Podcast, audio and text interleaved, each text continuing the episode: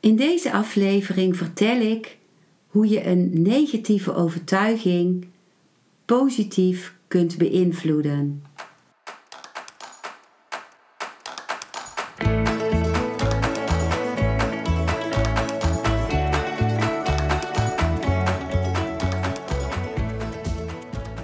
Welkom bij een nieuwe aflevering van Modita's podcast Van Pijn naar Zijn. De podcast waarin ik je meeneem voorbij de pijn in je leven naar wie je diep van binnen bent. Hoe kun je beter omgaan met je gevoelens? Hoe vind je rust in je hoofd? Wat zit er precies achter je pijn? En vooral, hoe kun je steeds meer jezelf zijn? Adem eens diep in en uit. Ik wens je veel luisterplezier.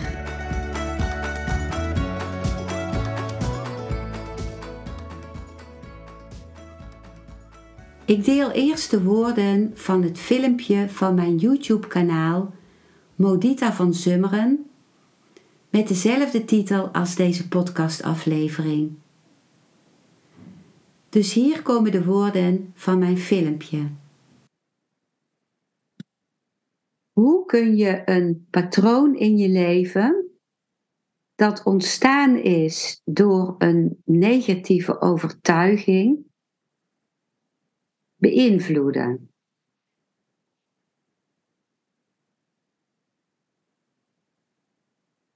Door wat wij hebben meegemaakt, hebben we over bepaalde dingen een negatieve overtuiging ontwikkeld. Bijvoorbeeld, als ik mezelf laat zien, dan mogen anderen mij niet meer. Of ehm, als ik mijn energie gebruik, dan wordt dat afgestraft doordat ik ziek word. Dat zijn voorbeelden van overtuigingen.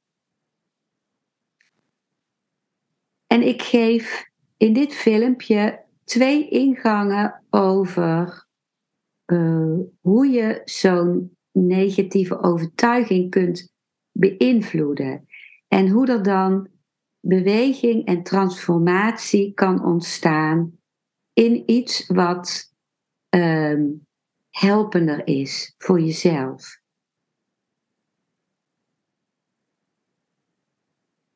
De eerste ingang die je kunt gebruiken is dat je je afvraagt: wat zou mijn lichaam fijner vinden om te horen? En ik zeg mijn lichaam omdat je lichaam een heel eerlijk instrument is en je lichaam luistert mee. Dus die overtuiging, die zeg je niet alleen maar in je hoofd, maar je hele lichaam luistert daarnaar en reageert daar ook op. En ook je emoties reageren daarop en je gedrag reageert daarop. Ik zal een voorbeeld geven uit mijn eigen leven, uit mijn, ik neem dan iets uit mijn verleden, toen ik anorexia had. En toen was mijn overtuiging, een van mijn overtuigingen, als ik dingen in mijn mond stop en ze ook nog doorslik, dan ben ik als een dier. En dan verlaag ik mezelf tot een dier. Een etend dier, een vretend dier. En daar is mijn hele systeem ook op gaan reageren. Natuurlijk kwam die overtuiging ook weer ergens vandaan. Maar mijn lichaam reageerde daarop. In mijn gedrag. Ik at nauwelijks nog. En soms koude ik op iets en spuugde het dan weer uit in de wc overgeven durfde ik niet. Dat, daar, eh, dat is lastig voor mij, maar dan koude ik het om het nog wel te proeven en dan spuugde ik het in de wc. Mijn emoties werden heel vlak, want ik genoot niet alleen niet meer van het eten, maar ook niet meer van andere dingen. Dus er werd een hele reeks van reacties door in gang gezet. En wat zou nu iets zijn wat mijn lichaam fijner had gevonden om te horen?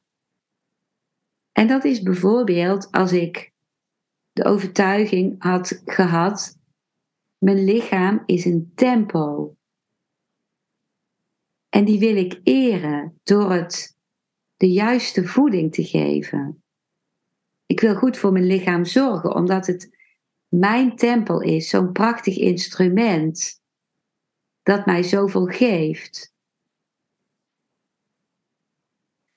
En dan is het iets heel anders om te gaan eten. Dan zou ik een gevoel krijgen van zorgzaamheid. Dan zouden mijn lichaamscellen dansen, omdat ze krijgen waar ze naar hunkeren, omdat ze iets lekkers krijgen, omdat ze voeding krijgen waar ze, waar ze iets mee kunnen, waar, die ze kunnen omvormen in energie. En met die energie zou ik weer van alles kunnen doen om mijn leven vorm te geven. Dus het kan al helpend zijn als je een bepaalde overtuiging bent, eh, eh, hebt of een hele kritische stem in jezelf die bepaalde dingen over je, jou beweert. Dat is ook een overtuiging om te gaan kijken van wat zou je lichaam nu liever willen horen? De tweede ingang is dat je je afvraagt in de tijd waarin dit patroon of deze overtuiging ontstond, wat voor kwaliteit miste er toen? Wat was een missende kwaliteit? Wat was nodig toen? Als ik voor mezelf ga kijken, dan was de, de situatie waarin mijn overtuiging ontstond van dat ik me heel onzeker voelde in de overgang van de lagere school naar de middelbare school. Ik raakte al mijn houvast kwijt. De, de kinderen die ik nog uh, had gekend van de lagere school, die gingen ineens heel ander gedrag vertonen om um, meer losser te komen van huis. Um, wat natuurlijk ook mijn weg zou moeten zijn.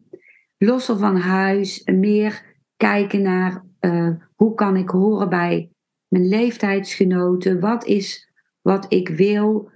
Wat voor dingen zijn die ik anders wil dan thuis? Voor mij was dat heel bedreigend, want ik had onvoldoende identiteit opgebouwd om dat aan te kunnen. En het niet eten werd iets waar ik goed in werd en wat me een zekere identiteit gaf voor mezelf.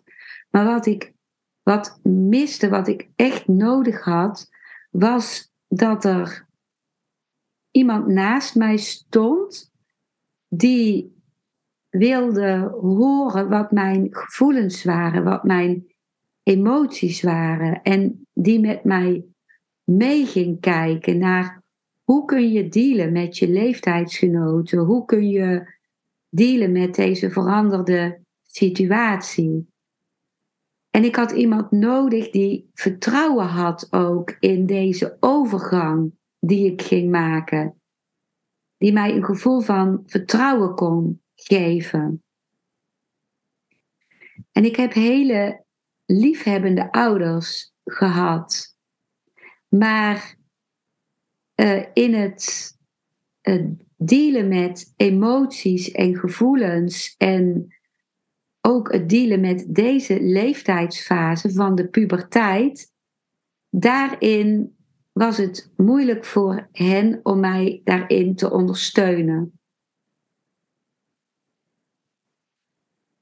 in het verleden kan ik niks meer veranderen. Maar wat wel kan, is om te kijken, die kwaliteit die toen gemist heeft, hoe kan ik die in het nu toevoegen? Dus hoe kan ik de puber die ik toen was, het pubermeisje alsnog uitnodigen en kijken hoe kan ik haar nu die kwaliteit geven die ze toen gemist heeft.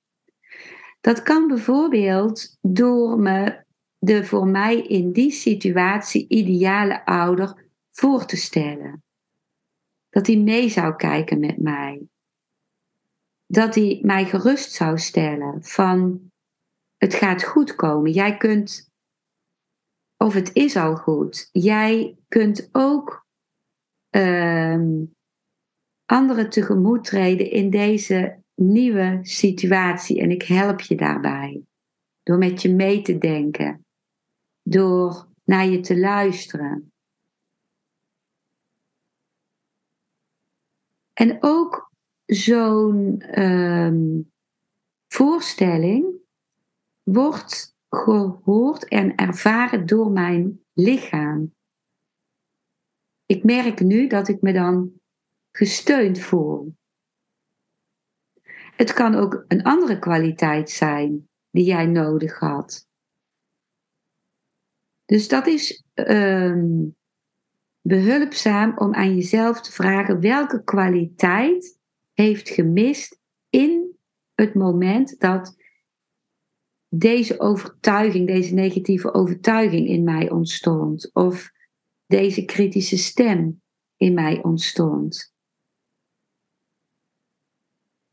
En als je deze kwaliteit toevoegt, als je dat wat miste toevoegt, dan kun je je daarin ontspannen en dan kan er levensenergie naar boven komen. En dan kun je gaan voelen waarvoor wil deze energie gebruikt worden. Dus je kunt ook ervaren wat voor impulsen komen er dan in jou omhoog. Wat voor biologische impulsen. Misschien willen je je handen een soort gebaar maken van ruimte of van expansie. Of gaat je lichaam rechter zitten of gaan je ogen helderder kijken en zien mogelijkheden. Dus kijk dan ook naar als jouw lichaam hoort, die, die eerste ingang die ik noemde, iets wat, die, wat het graag wil horen, wat het liever wil horen. En als je die kwaliteit die destijds gemist heeft, heeft nu toevoegt, wat voel je dan veranderen in je energie? En als er een impuls zou ontstaan in jouw lichaam, hoe zou je lichaam dan bewegen? En wat voor beeld ontstaat er voor jou? Wat voor emotie ontstaat er? Dus wat gebeurt er met deze dan weer gemobiliseerde levensenergie en levenskracht?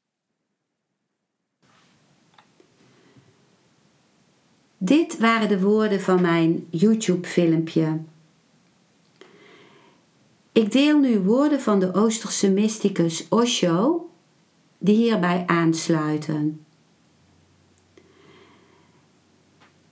De eerste uh, woorden gaan over de kritische stem. Dus hier komen de woorden van Osho. Deze kritische stem is nooit van jou. Toen je een kind was, zei je vader: Doe dit niet. En je moeder zei: Doe dat niet. Wat je ook wilde doen, het was altijd verkeerd. En wat je nooit wilde doen, was wat ze wilde dat je deed. Was goed. Je zit in een dubbele binding. Je weet, je weet wat het juiste is om te doen. Maar je wilt het niet doen. Dus als je het uiteindelijk doet, doe je het als een plicht. Dan is er geen vreugde. Je voelt dat je jezelf kapot maakt, dat je je leven verkwist. Als je doet wat je leuk vindt, voel je je schuldig. Voel je dat je iets verkeerd doet. Dus je moet van je ouders af. Dat is alles. En het is heel eenvoudig. Want nu ben je volwassen en je ouders zijn er niet meer. Ze zitten alleen maar in je hoofd. Ik bedoel niet dat je je ouders moet doden. Wat ik bedoel is dat je dit overblijfsel uit het verleden doodt. Je bent geen kind meer. Erken dit feit. Neem de verantwoordelijkheid in eigen handen. Het is jouw leven. Dus doe wat je maar wil en doe nooit iets wat je niet leuk vindt. Als je ervoor moet lijden, lijd dan. Je moet voor alles de prijs betalen. Niets is gratis in het leven. Als je van iets geniet en de hele wereld veroordeelt het, goed. Laat ze je veroordelen. Accepteer die consequentie. Het is de moeite waard. Als je iets niet leuk vindt en de hele wereld noemt het mooi, is het voor jou toch zinloos. Want je zult nooit van je leven genieten. Het is jouw leven. En wie weet, morgen ga je misschien wel dood. Geniet er dus van terwijl je leeft.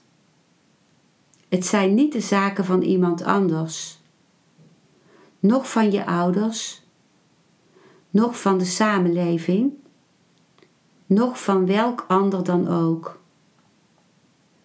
Het is jouw leven.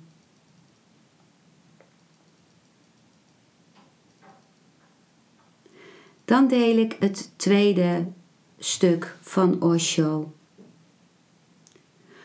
Een zoeker naar de waarheid stelt aan Osho een vraag over het gadeslaan van veel shit die door haar hoofd gaat. En Osho antwoordt: Het is natuurlijk. Dus voel je er op geen enkele manier depressief door. Wanneer je dat doet, is het onmogelijk om er vanaf te raken, omdat je al je energie eraan verliest. Mensen die geïnteresseerd raken in meditatie beginnen zich vroeger of later hopeloos te voelen, omdat het gekakel van de mind nooit lijkt te stoppen. Het gaat maar door en door. En hoe meer je probeert er een eind aan te maken, hoe meer het oppopt. Heb geen haast en neem geen enkele negatieve houding erover aan. Zelfs shit kan gebruikt worden. Het kan goede mest worden. Dus ben er niet negatief over. We gaan het gebruiken. Er is geen betere bevruchting dan shit. En wanneer je een roos ziet uitkomen, is het vanwege die shit, vanwege de mest. Meditatie komt tevoorschijn vanuit de mind. Het is no mind, maar die is gebaseerd op de mind. Het is net zoals een lotus geboren wordt uit de modder. Gewoon ordinaire modder. En ten tweede, probeer het niet te stoppen. Ben losjes. Vertel de mind om gewoon door te gaan en om zijn trip af te maken. Blijf onbezorgd, alsof je er helemaal niets mee van doen hebt. Alsof het gewoon een verkeersgeluid is. En dat is het ook. Het is een motor die continu doorgaat vanaf het tijdstip van je geboorte tot aan je dood. Hij gaat door met geluiden te maken, met te kakelen, te repeteren, projecteren, zich het verleden te herinneren, de toekomst te wensen. Accepteer het met afstandelijkheid. Geleidelijk aan zul je zien dat er een afstand ontstaat.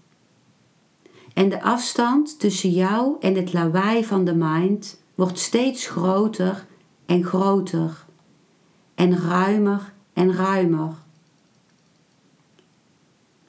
Op een dag zul je je plotseling realiseren dat het er niet is. Er is een enorme stilte. Momentenlang zul je je realiseren dat alles stopt. En dan begint het opnieuw. Maar jij blijft op een afstand.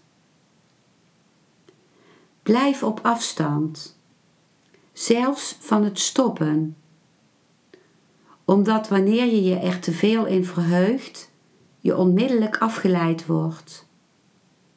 De mind zal er weer tussenkomen en diens hele functioneren zal weer beginnen. Wanneer de mind stopt, is dat oké. Wanneer hij begint, weer, is dat ook oké. Dit is hoe de afstand wordt gecreëerd. En deze afstand is meditatie. Zoals ik het zie, is er niets nodig. Ben eenvoudigweg niet bezorgd en sla gade. Dat woord gadeslaan is een beetje te positief. Het is gadeslaan plus afstandelijkheid. Dan wordt het gevaar van dat positieve gadeslaan vermeden. Het is een passief gadeslaan. Dus wanneer je lijdt aan deze beproeving, zoals iedereen doet, probeer in ieder geval iets een beetje anders te doen. Zoals het passief gadeslaan van je gedachten, alsof ze niet aan jou toebehoren.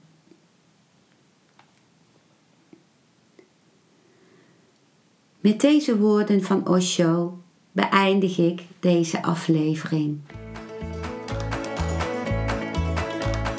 Dankjewel voor het luisteren naar deze aflevering. Ik hoop dat hij je een nieuw inzicht of perspectief heeft gegeven. Ik hou van interactie, dus als je iets wilt delen, stuur me dan een mailtje op info@genietenvanmeditatie.nl. Ik geef je dan altijd antwoord. Ik wens jou dat je vreugde in het dagelijks leven zult ervaren en innerlijke rust. En dat je steeds meer je pijn zult kunnen omvormen in zijn. Je kunt de afleveringen van deze podcast volgen via Spotify, Google Podcast, Apple Podcast en Podbean door op de volg- of abonneerknop te klikken. Als je luistert via de Apple Podcast, dat kan alleen als je een iPhone hebt, heb je een extra voordeel. Omdat als je op de knop abonneren klikt, je steeds een berichtje op je mobiele telefoon ontvangt als er weer een volgende aflevering van mijn podcast verschijnt. Je bent van harte welkom bij die volgende aflevering.